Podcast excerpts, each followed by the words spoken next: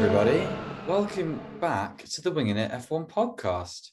I'm Freddie Coates. I'm going to be your host today for our Russian Grand Prix review episode. I'm joined with my co presenter, Nigel Chu, for us to talk about what was actually a strangely exciting Russian Grand Prix. Nigel, are you in shock that we had a good Russian Grand Prix? You know what? After qualifying, no. But I think before qualifying, yes, because you know everyone expected it to be Mercedes one two, and um, it wasn't. So in a way, no. But this season is just a season that keeps on giving, isn't it? It has been unbelievable, and this this race today was just just, just mad, wasn't it? I, I mean, I was screaming a lot, as, as you know. yeah, it's this 2021 F1 season. I think if you'd said everything that happened in it um, on a sort of uh, prediction or bingo card or something about in, the start of March, you'd have been laughed out of every room in the land and other lands too, because it was just it's just been ridiculous. I don't. I think you come off one.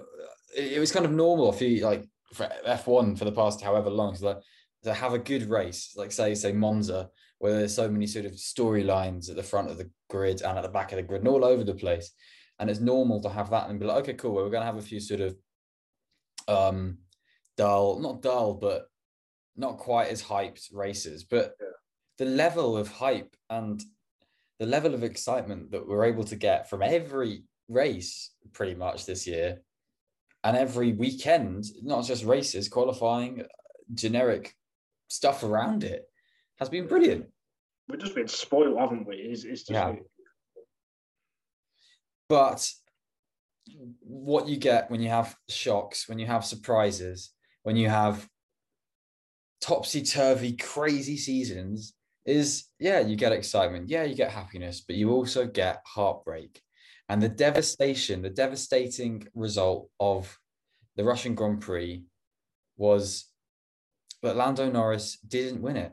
And you might, if you you might think, oh, it's fine. He hasn't won any Grand Prix, so it's normal. But no, no one is thinking that. I don't even know why I suggested that someone listening to this podcast should be thinking that, because you don't. You're upset. I know you are.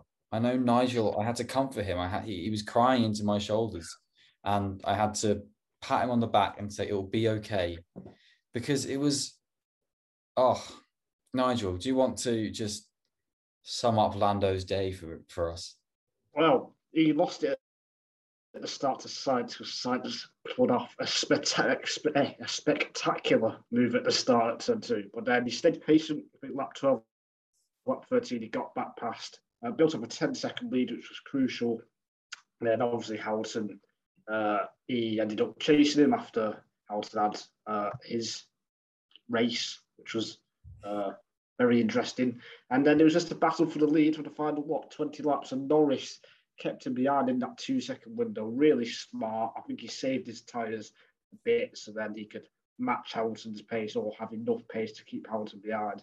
But then when the rain came with five laps to go, it finally came. So often in F1, people say, oh, it's going to rain in 10 minutes, it's going to rain at the end of the race. And it never comes, but this time it actually did. And out of all of the races, it's come at a time when Norris was on course for victory. And I think he would have won if it didn't rain. Is, that something you think, Freddie? I think so. I think something Lewis thought as well. Lewis Hamilton, he said in his post immediately in his podium interviews that he thought Lando had him covered. And every lap, you you could watch the gap in real time grow in sector three to a point where he wouldn't he would just escape DRS detection and wouldn't be able to get close enough at all. And this was going till what lap 47, 48 when it got a bit slippery. Before that, it was it was sort of a routine defense from Lando Norris. It was great. Yeah, absolutely. And and I mean, we, we, we can talk about the strategy call. It was his choice, wasn't it? I think from what we heard on the radio. Yes. But you know, I, I, thought it was okay. So I thought he was doing the right thing. So you know, I, I am not going to criticize him too much. Yes, it's a mistake, but only with hindsight. And it really was 50-50 because had the rain stopped, then he would have won. but it, it mm. didn't. Uh, so you know, it is a mistake, but it's just it's just you know I, th- I think he showed well he's already showed this season that he is going to win multiple races, and this I think today he just proved that he can be at the front, he can deal with the pressure. You know, of a seven-time world champion, and yeah. you know it, it, it's just fantastic, really. And it, he he is he is a future. So well, he, he's a star now, actually. Yeah. So, so yeah, just mis misfortune, I think. Yeah, the the weather just turned on a dime, didn't it? There was sort of a lap crossover around lap 49.50, where it became from sort of, yeah, you can maybe survive this on slicks if you're canny, if you're clever, if you're a driver who's able to get pole position in these kind of conditions the day before, Lando Norris. Um, but it, it became all of a sudden a washout. And we were as shocked as Lando Norris at that because we were on board with Lando for all of that. We were as as viewers, we were watching that. We were watching Lando in sector one in a dry sector, and then keep the gap to Hamilton at 25 seconds and that kind of thing. And think maybe he can come around the next lap and keep a safe pit stop and come out and keep this win. And then he gets to turn five and we can't see a thing. And it's treacherous, awful. Uh, oh my goodness, it was it was what they weren't racing in on Saturday morning, basically. And like yeah, it was ridiculous how the weather just did that. And I mean, it has a knack for that, those kind of weather formations off the sea and around mountains and things like that. I mean, I'm not a meteorologist, but those kind of wind formations don't help it. Um, and it just turned on a dime and threw itself at Lando Norris in the worst possible way. And he went from being 20 seconds ahead, leaving sector one, to about 300 meters later being overtaken by Lewis Hamilton. So it was, it was, yeah, it was really sad to see, but you could sort of tell on that lap, but it was only on that lap. I think mm. there are a lot of people who went for slicks probably about probably a little bit too early. I think the best position to be on track for slicks was 40 seconds behind, not slicks, wet, sorry, was 40 seconds behind where Lando and Lewis were fighting, which is why it paid off well for Max Verstappen, I think. I mean, just one more point. I mean, before they went to winters, Hamilton and Norris's pace was ridiculous. The gap they pulled, they were seconds quicker than the rest of the field. What I mean, what they were 30 seconds ahead of Perez, I think. Yeah, it was. I think he like almost doubled the gap they had to third. It was incredible bravery. They were pushing each other, and and I think it is one of those scenarios where it's worse to be in the lead because like if mm. you pick from the lead and give away the lead like that with five laps to go, it takes some proper. It takes a ballsy decision. yeah. quite frankly. So I think he was it was one of them. And if Hamilton was in the lead, Norris was second. I mm. think Norris wins the race because I think Norris will do what you know how what Hamilton did today. So I think it was just one of those uh, awkward decisions, like where being the race leader is a bad thing, but yeah, unfortunate. But his race win will definitely come soon. Lando had Lando was the only one in the position where he had nothing to gain, everything to lose, everything yeah. to lose. Whereas um, Lewis was already gaining in the championship, but could have could had had potential to gain even more, had the potential to get his hundredth win, and he's going and Mercedes are going to push for that, and everyone else behind. Um, it was involved in so many sort of little DRS trains for so long that, that everything was opportunity. Any opportunity for a gamble in one of those is is just perfection for them. They were probably loving it. So Lando's in was the in the worst position at that. And it's the last thing you want as a, as a race leader when you've got it covered is a variable that just throws it out of the picture. Plus, as, as well, if you know in those conditions, you kind of think there's going to be a safety car because someone will bin it. So if there was a yeah. safety car, you know Norris probably would have won as well. He might have been able to hold on to six, or he would have got a cheaper pit stop, perhaps. It's you really good point that came just before. So, uh, but incredibly, everyone kept it out of the wall apart from Lance Stroll when he bumped into Gasly and his teammate and stuff. But yeah. apart from that, it was much cleaner than I thought. So yeah, but he, he was unlucky with, with, that as well because normally we do see more incidents when it starts hosing it down. But for a race with so much happening, it was a surprise that there were basically no stoppages. Um, Mhm. It was, we've got kind of used to sort of long races this year, red flags, lots of safety cars, all of that kind of thing. That's happened a lot. And for this sort of a race to be so mad, but to run in the sort of, you know, scheduled allotted time and that kind of thing is is kind of weird in a way, but it's kind of also how it normal now how it should be. It was an hour and a half. The race felt like it had so much to give, and you, you get to a point where it's like, oh, it's lap 18, and we think they've got four more pit stops to make or something ridiculous based on what the hell's going on with the tires now and all that kind of stuff. It was ridiculous. But I think we should move on to the the um to the winner of the race, Lewis Hamilton. He didn't he did he did the same as Lando. He disobeyed the team saying, "Why don't we pit now?" And the team Mercedes were more assertive than McLaren were. It's it's, it's always been the philosophy: let the driver decide the the the tire. The driver knows the track, but the team do have the cooler heads in competition, and in these situations, it was kind of yeah. There a mold, a mold, a mold of decision was kind of needed from both sides, and Mercedes were a bit more um, on it with getting Hamilton in and saying no, you, we're putting Inters on you. Um, but because the gap back from Hamilton was 30 odd seconds to wherever the others were. So it was a bit easier to keep second, but they did that and it worked wonders. Um, but yeah, uh, his 100th win, but I think a kind of scrappy weekend from Lewis, I to be honest. I, I, I agree. I, I'm in two minds because it's he's won, so you know that's all you can do, and it's his hundredth win as well. But it doesn't feel like it's his hundredth win. I thought I'd be a lot more Triumphant. celebratory. Yeah. about. You know, oh my word. But I don't know if it's because you know of Norris or whatever, but or maybe it was the mistakes he made on Saturday and ultimately Hmm. didn't matter. But they are making too many mistakes, Hamilton and Mercedes this year for me, and they're, they're fortunate to you know be in the lead of both championships. Uh, so I am in two minds with that because I think to win a title, as Hamilton's proven seven times, you've got to minimise your mistakes, and he's not done that. But you know he has won.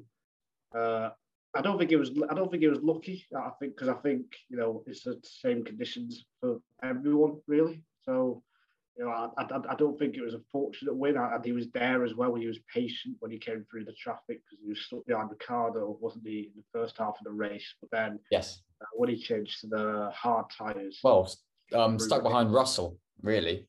yeah, yeah, which we'll get onto.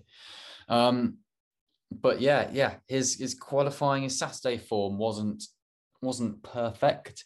Hit the wall twice. I, don't, I can't remember the last time Lewis Hamilton hit the wall twice in a session um, on pit entry, and then on what was eventually his flying lap, he spun in in sector three, and they did change his rear wing for this race. Qualified fourth behind Lando Norris, who got pole position. Carlos Sainz, who was second, and George Russell, who was a pretty brilliant third. Um, Hamilton from that position was still the favourite to win the race, um, which he did do eventually, long time coming. Um, but yeah, I, I think the race drive kind of redeemed a lot of the sort of scraps for me. Um, and when he was in clean air, his pace was excellent. Um, and he has regained the championship lead by by two points, I think. Is it two points? Yeah. Yeah, two points because uh, Norris had the fastest lap, um, not Max or him. So it's very tight going to Turkey. Um, anything else you want to add on Lewis's race? I think I think what it is, it's just I'm trying to find the right words because I don't want to sound super critical, but just It's I not a just feel Champions weekend, is in it? That, this position, like it doesn't feel right, or because like even let's take this weekend alone. You know, he wasn't the best driver, No. arguably not you know top three best drivers, and like because Yeah. you know you can argue Norris, Alonso, uh, Russell perhaps, you know, so- Stappen, Sainz, yeah, Verstappen, Leclerc Ricciardo. as well. Ricciardo. So, so all, all these drivers are arguably arguably better. So Yeah. I think that's why it doesn't quite feel uh, so right, I guess. That it's his 100th win and stuff. So It's not like Well, Turkey last year where he clinched the championship Yeah, and equaled yeah. Schumacher's seven seven championships with a drive that's one of his best of all time. It's not like that, but but then again, I think we're probably being overly critical of the fact that his win wasn't spectacular because it was in a way. He he did win in a bonkers race with fierce competition up against him. Even if even if he wasn't the um the greatest on the track on that day, he was um still able to win in that situation. And obviously with um obviously with uh what you could say like a hundred wins, some of them aren't going to be necessarily the most thrilling. Um, so I think maybe we can let him off the hook a bit for that, that he didn't quite um have the perfect race. But who knows? I missed half of what you said there. Not gonna lie, because I did I did freeze. But yes, I'm gonna just agree with you, even if you said something really Yeah, I. I did. I did try to cover it by just speaking generic waffle, but um, right. Second place was probably the the most shocking second place Max Verstappen's ever got.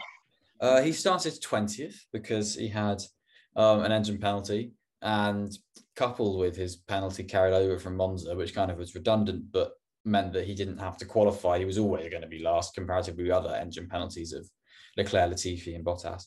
Um, and yeah, wow.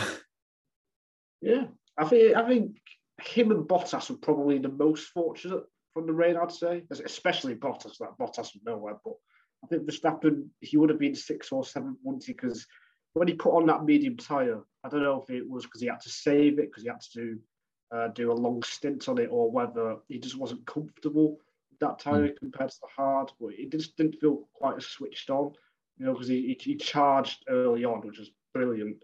But then, but then that charge just kind of stopped in a way.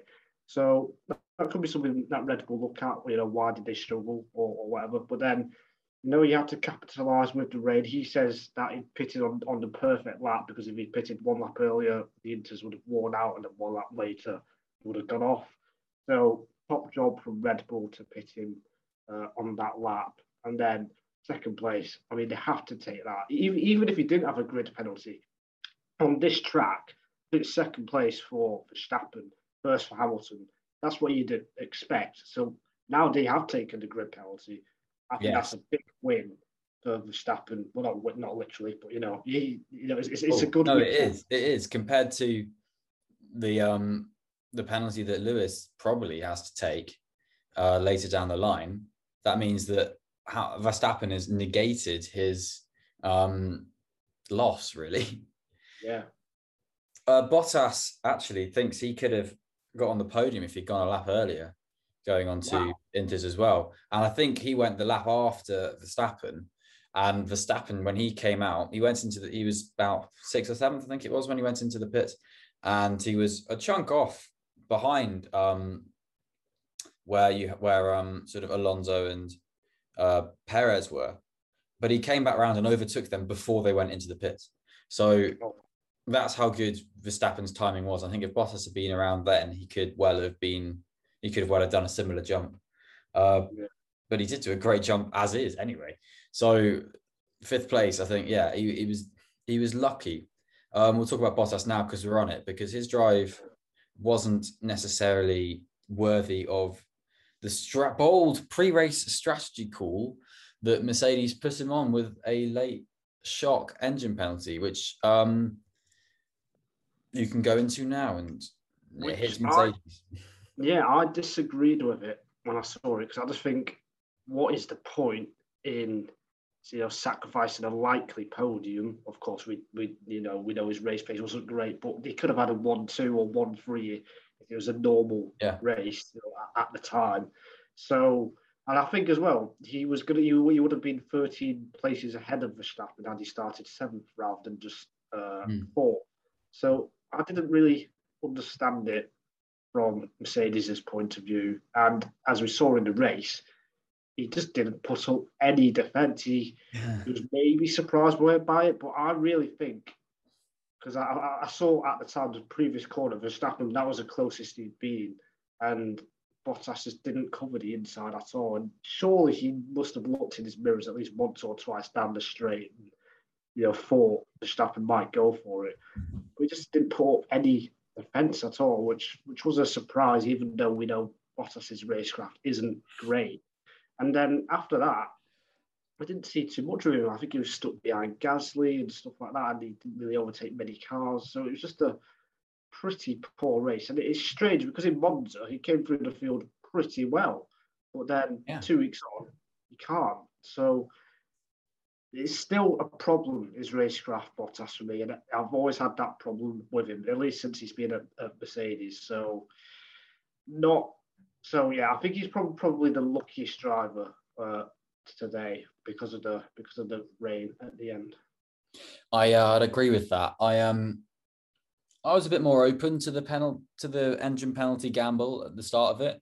I um I I find these kind of tactics just fun. It's just random games that make little difference, but can also make the world of difference if if done well. He could have been a roadblock to Verstappen because he wasn't getting past Bottas wasn't getting past anyone, uh, but he could have prevented people getting past him, but he didn't, and that's where it sort of fell apart for Bottas.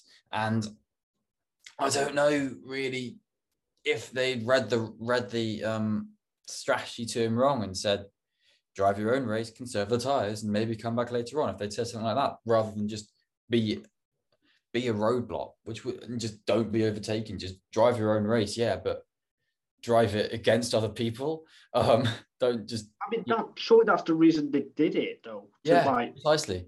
There so... are there were some reports that um there was some issues with his new power unit he took in Monza, and that they discovered them on Friday and put like one of his old power units in for qualifying and thought, mm, this isn't great. We need to put in a um, fresh PU again, and had to, and it just meant that his his um, power unit in Monza penalty was redundant, which is a bit of a worry for Mercedes, I'd say, um, for the for the rest of the season, to be honest, and and beyond. So who knows? Maybe that's true. Maybe that's not. Maybe it was tactical. They said it was tactical, but tactical can mean not having a car that retires. So, um, who knows? Who knows? It, it didn't work. It was a fun idea, I think.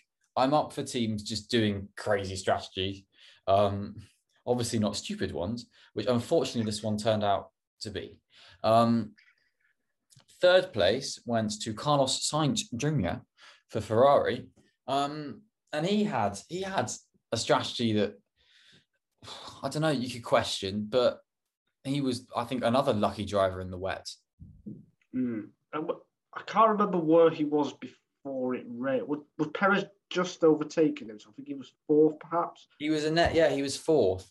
Um, but he was I lucky to be fourth, really. He, he, had to go really long. He pitted on like lap 15, 16. I mm. think he did really well to manage those hard tires and not, uh, you know, so that the tires didn't drop off. So he was lucky that I everyone else had slow pit stops like he did.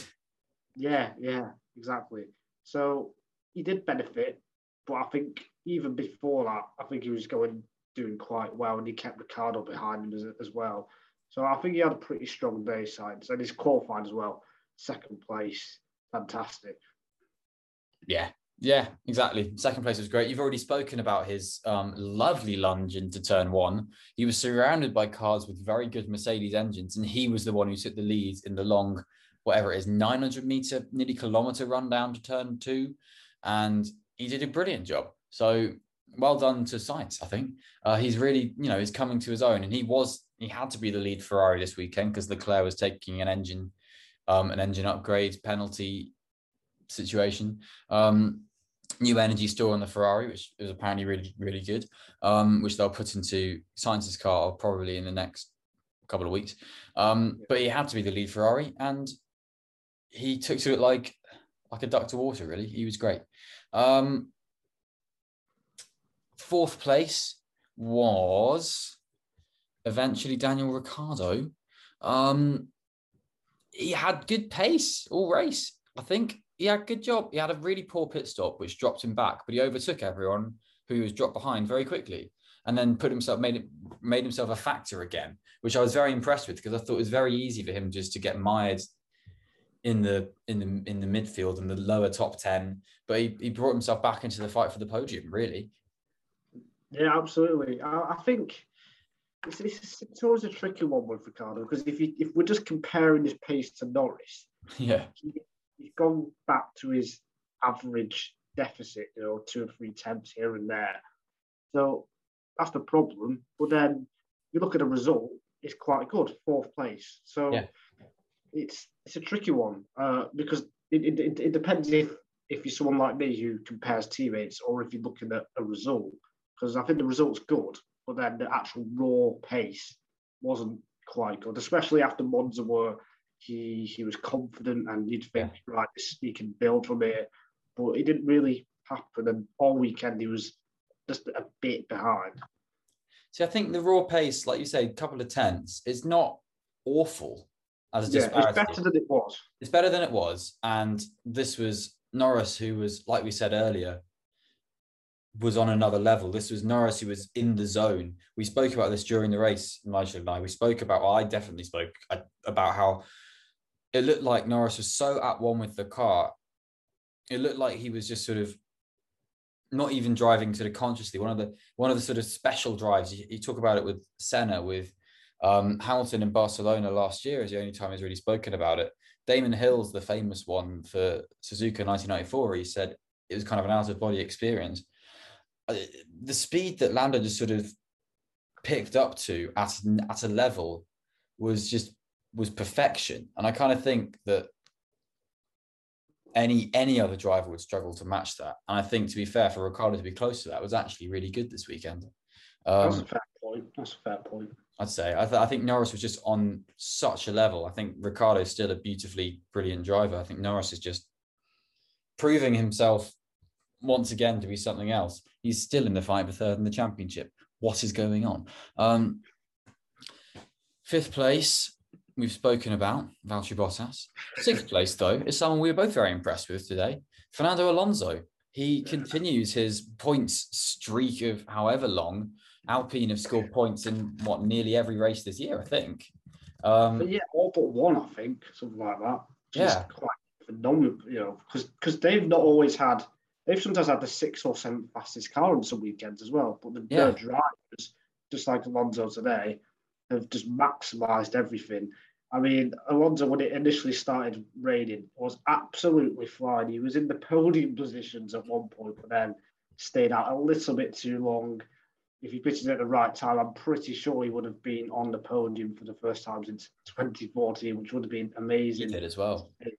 But even before that, and with his qualifying as well, probably for me, the driver of the weekend, I think. Uh, I mean, we're not sure about whether it was his choice to stay out or not, or whether it, was the it was the team. But if it was the team and it wasn't wasn't him, I think he gets the driver of the weekend for me. I just I can't I don't know. I mean, up until lap forty seven, Lando, but um, it's that kind of thing. Um, I think yeah, no, uh, Fernando was I think the driver who was so clearly on another level to his teammate this weekend. You look at Ocon, and he was he was nowhere. It was surprising, um, actually, to be honest, because they've been in very very good form recently. But Alonso did something pretty special in qualifying um, to get to to get to sixth, I think, um, and he probably could have been higher up if he if it, the slicks had been uh, probably a minute or two earlier. Um, and I think it's the same with the race eh, with the wets. If he'd been, um, I think if they'd been a bit cannier with their wet tires, he would have probably been second. Really, it would have been Hamilton, Alonso, Verstappen because of track position. If you'd gone that lap earlier, I'm sure. I think there was a reason why it didn't happen. I'm not sure. I can't remember. It might have just been that they just didn't pit then. They didn't know, but who knows? Um, even in the dry though, he was keeping Verstappen behind, wasn't he? He was going yeah. with that Perez train because I think him and Perez went long in the first stint, and he was mm-hmm. keeping up just about, which is incredible because the Red Bull is obviously much faster than the Alpine. So, yeah, just another fantastic weekend for Alonso. Yeah, I think it's only a matter of time really this year. I mean, he's running running out of races this year, but I do I'm he's the driver I'm most certain of getting a very strong result actually in in in the majority of the next few races. Um, seventh we've spoken about because it was obviously Lando Norris. Um, he's kept he's kept seventh because he nearly he did have an investigation with the stewards. Um, Why is that not a penalty? Surely it's a slam dunk to me. Like if you go if you cross the white line, that's a penalty. Surely. Yeah, he um the official reason was that the car was impossible to control at that point. I think that I don't know. I think it is, it is a sympathy non-penalty, um, really. But let's be honest. I mean, sometimes going over the white lines can be a little bit a crap penalty. But yeah, if if you if that if you're talking about putting a wheel a half a wheel over a white line, yeah, but he did just kind of accidentally sort of cut the track. Um, but no penalty means that Kimi Raikkonen doesn't get promoted to seventh, but is in eighth place. Um, yeah.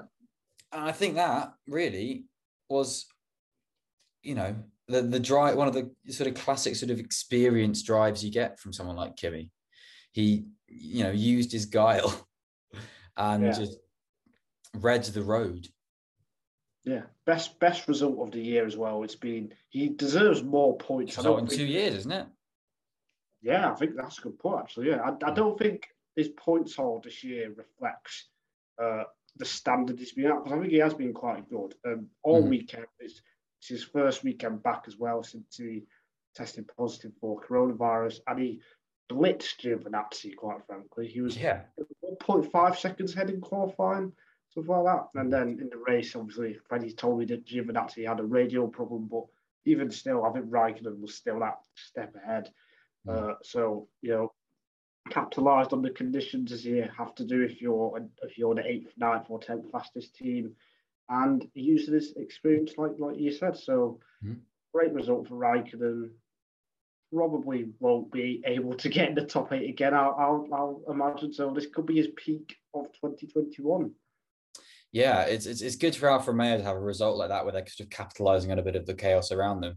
Because there's been a few times this year where they've had the opportunity to do so and haven't quite got there. Um, Hungary being the sort of main example where they really, really could have been they made some big mistakes.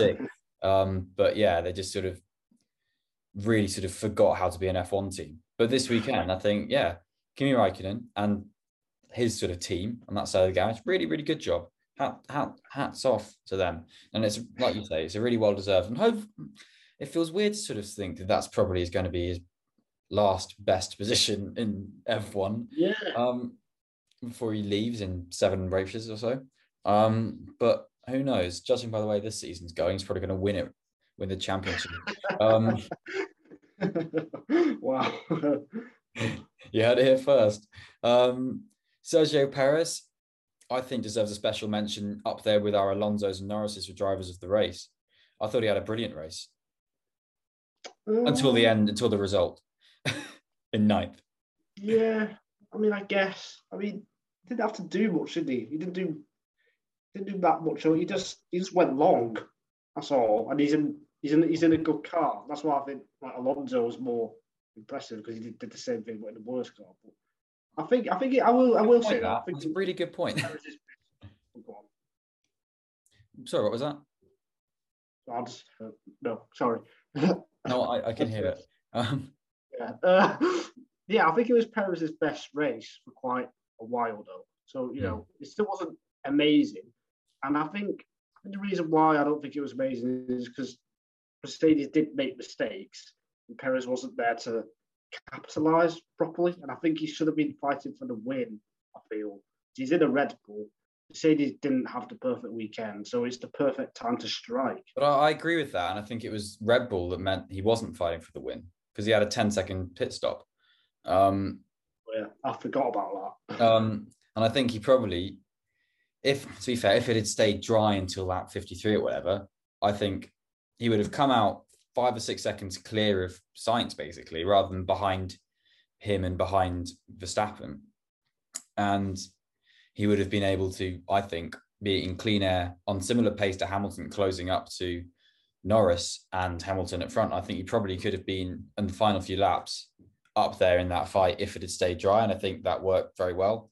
I don't think we got to see the full potential of Perez's uh, race that he worked very hard, I think, to sort of unfurl early on. He he kept his nose clean early on in a in a DRS train, keeping a little bit back, keeping his tires clean, but keeping keeping tabs on everyone. He was, I mean, the Russell bottleneck helped that, but um, I think he, I thought he drove a very clever race. I was just kind of impressed with what I saw. Um, which he qualifying could have been better, couldn't it? Qualifying definitely could have been better, but but um, he made up for it in the race, in my opinion. Um, but yeah, definitely he should have been probably on the second row, but he wasn't. Um, and that's that's that's the second Red Bull curse, not being able to qualify. Um, not really a curse. get to that. um, just a not doing well. But um, someone who did qualify well and then went the other way in the race was um, George Russell, qualified third, um, mostly by just not having any inters left in Q3. So It's just like, well, we've got to go on slicks really early. And then everyone thought it was a master stroke. And he had tires at the perfect temperature. So it meant that he just did a better lap than everyone else because his tires were in a better condition. But he did that and qualified third, kept it on the island, did a really good job, stayed in third for the pretty much all of the first stint of the race, and then sort of fluctuated between wherever for a bit, and then ended up 10th at the end and got a point. Yeah, and I think he deserves that point because the first part of the race was excellent. I thought he would drop back because he can Yes. overtake and cars behind him were faster and he didn't put a foot wrong even though he was under pressure from uh, Stroll, Perez, Hamilton, Ricciardo. And he was just very, very good, quite frankly. So Yeah, Very, very well good. deserved point. Yeah. Very well deserved point. Um, fourth points finish in five races for George Russell. Um, that Williams is a midfield car now, I think. How how good is it though? That's the thing. We, we it's it's hard to it's hard to say or hard to tell. Let's wait until Alex Albon drives it. Um, yeah. We're going to we're going to go outside the points now. So we're going to rattle through the next few drivers. There's a few of them with a bit to say, and a few of them with nothing to say. Uh, Eleventh place, Lance Stroll. Um, I think his race went from hero to zero when he sort of forgot to think later on. Yeah, I mean, it's a race of two halves, wasn't it? He was Yeah. very, very good in the first Excellent start. But, but then uh, when it started raining, usually he's quite good in the wet as well. He had a moment with his teammate, nearly took Vettel out, and then I didn't, I can't remember the Gasly, or I might not have seen it. I'm not Yeah, sure. I think he got damage. I think he got a bit of damage from his from his um fracas with Vettel, and then was trying to sort Oh, of uh, nurse himself around the track, and then was overtaken by Gasly, and then he locked up and then hit Gasly and spun Gasly round in a Oh, big no. little accident, and he got a 10 second penalty for that in the end. Yeah, I mean, pretty deserved penalty. I don't think you can really argue was 11th, against that. actually. Um, but anyway, I'm looking at the wrong lap chart. Oh. Um, He'll, he'll, he'll, in fact, Aston Martin, they'll be disappointed that they didn't get any points because a race like this, Stroll should have been up there with Alonso. yeah, exactly. So, and Vettel as well, you know, they didn't get the strategy right with him. So they'll be annoyed that they could have scored big. And now fifth place, even sixth place in the Constructors' Championship, it's looking it's looking like a pretty big ask right now with seven Yeah. races to go. And for Aston Martin, they would have been hoping for much better. And you know, it's these kind of weekends, Hungary as well. You know, Vettel was disqualified then, but Stroll caused the mayhem, made the mayhem. They didn't get any points there. So Yeah. it's crucial. There's still weekend opportunities for it. now. There was they've had both had good pace at lots of points this race, but they just weren't in the right places to capitalize on that pace. Um, speaking of Vettel, uh, he had some of the racing nous of the season, I'd say, in his little scrap with Charles Leclerc um, early on, where they just had a little duel on a track you can't race at, pretty much, um, for however many from what turn two or turn one, really Four or five corners, wasn't it? yeah, until like turn seven or eight, and Yeah. nearly taking out Max Verstappen in the process. They were so Yeah. set on each other. Um, I thought that was one of Vettel's highlights of the of just racing in a long time.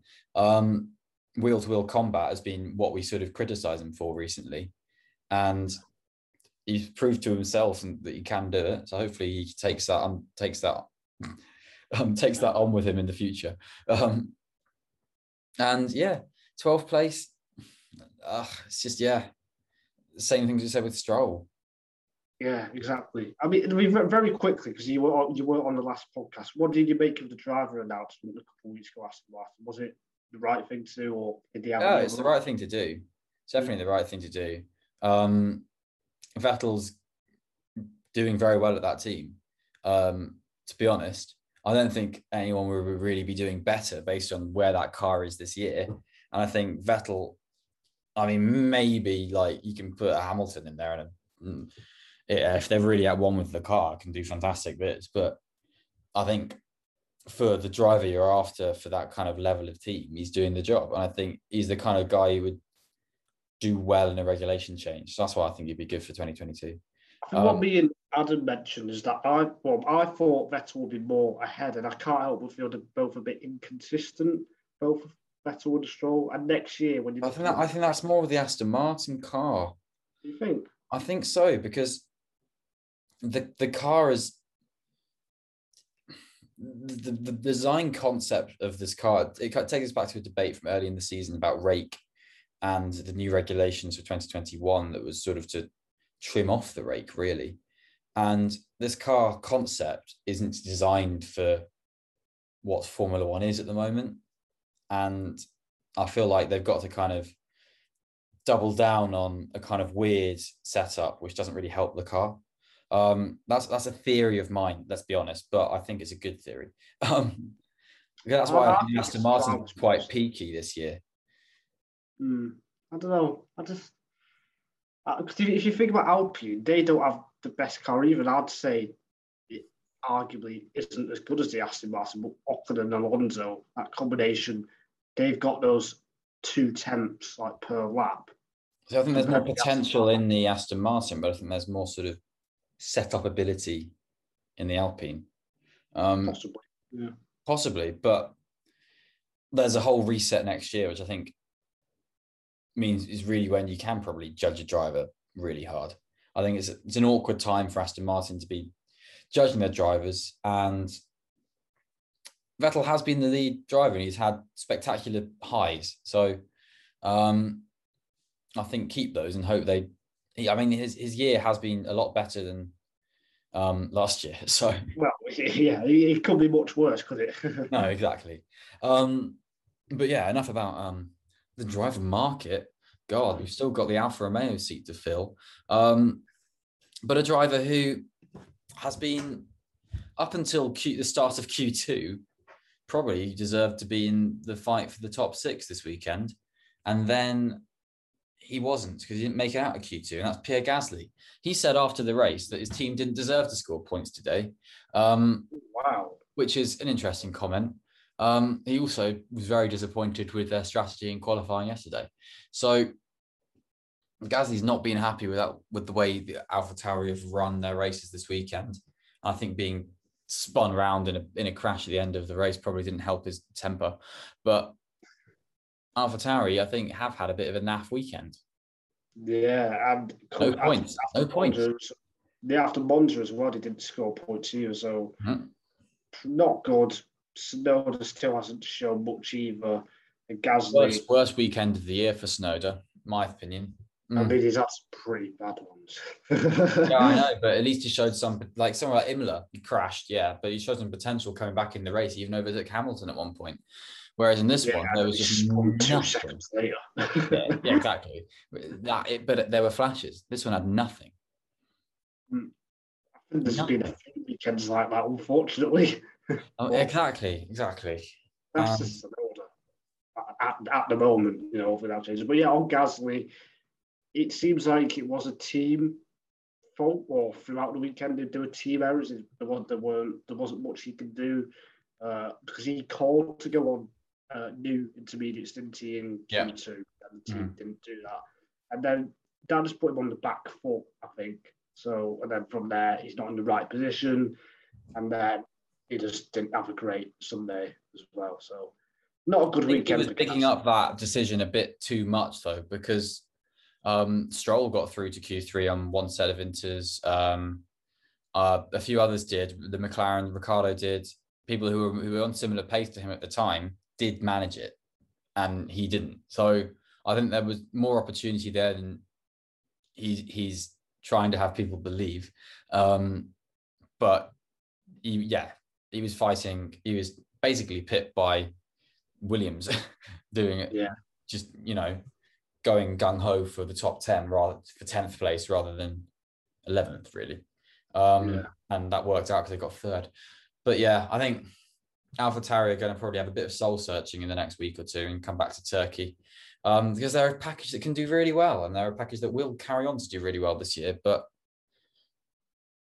just yeah, they've gone through a, a the opposite of a purple patch, a you know, just a patch. What's the opposite of purple as a color? I don't know. Orange. You want an orange patch? That's a very good question. Now, what's the opposite? But I'm going to think about that for the next two hours. I'm glad. I'm glad of having this effect.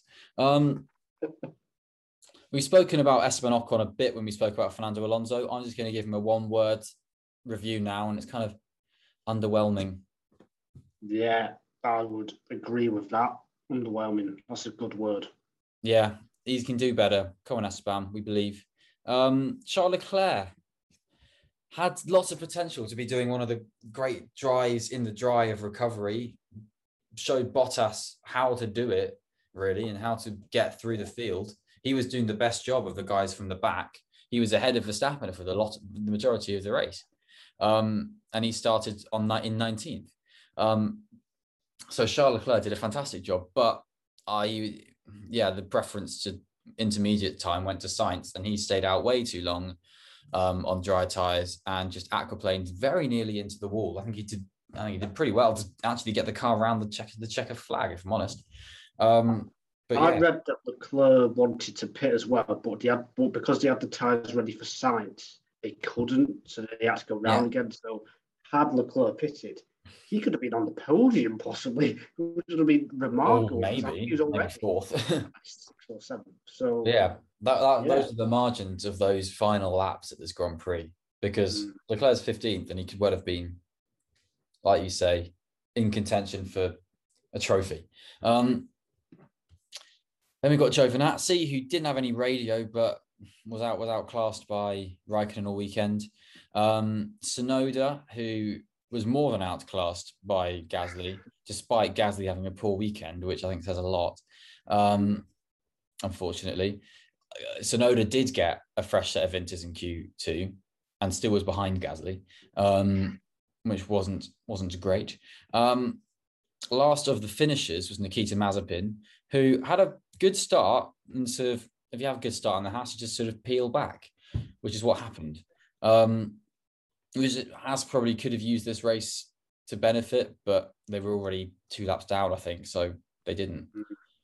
Um, yeah, I, mean, I was good because Schumacher retired early, didn't he? And it would have been interesting if he could have stayed on the lead lap somehow. Although doubt it, but if he could have, then perhaps there was the potential to. If, if he if he pitted on the, on the perfect lap, perfect time, maybe this was the chance to score a point. Or am I going a bit too far?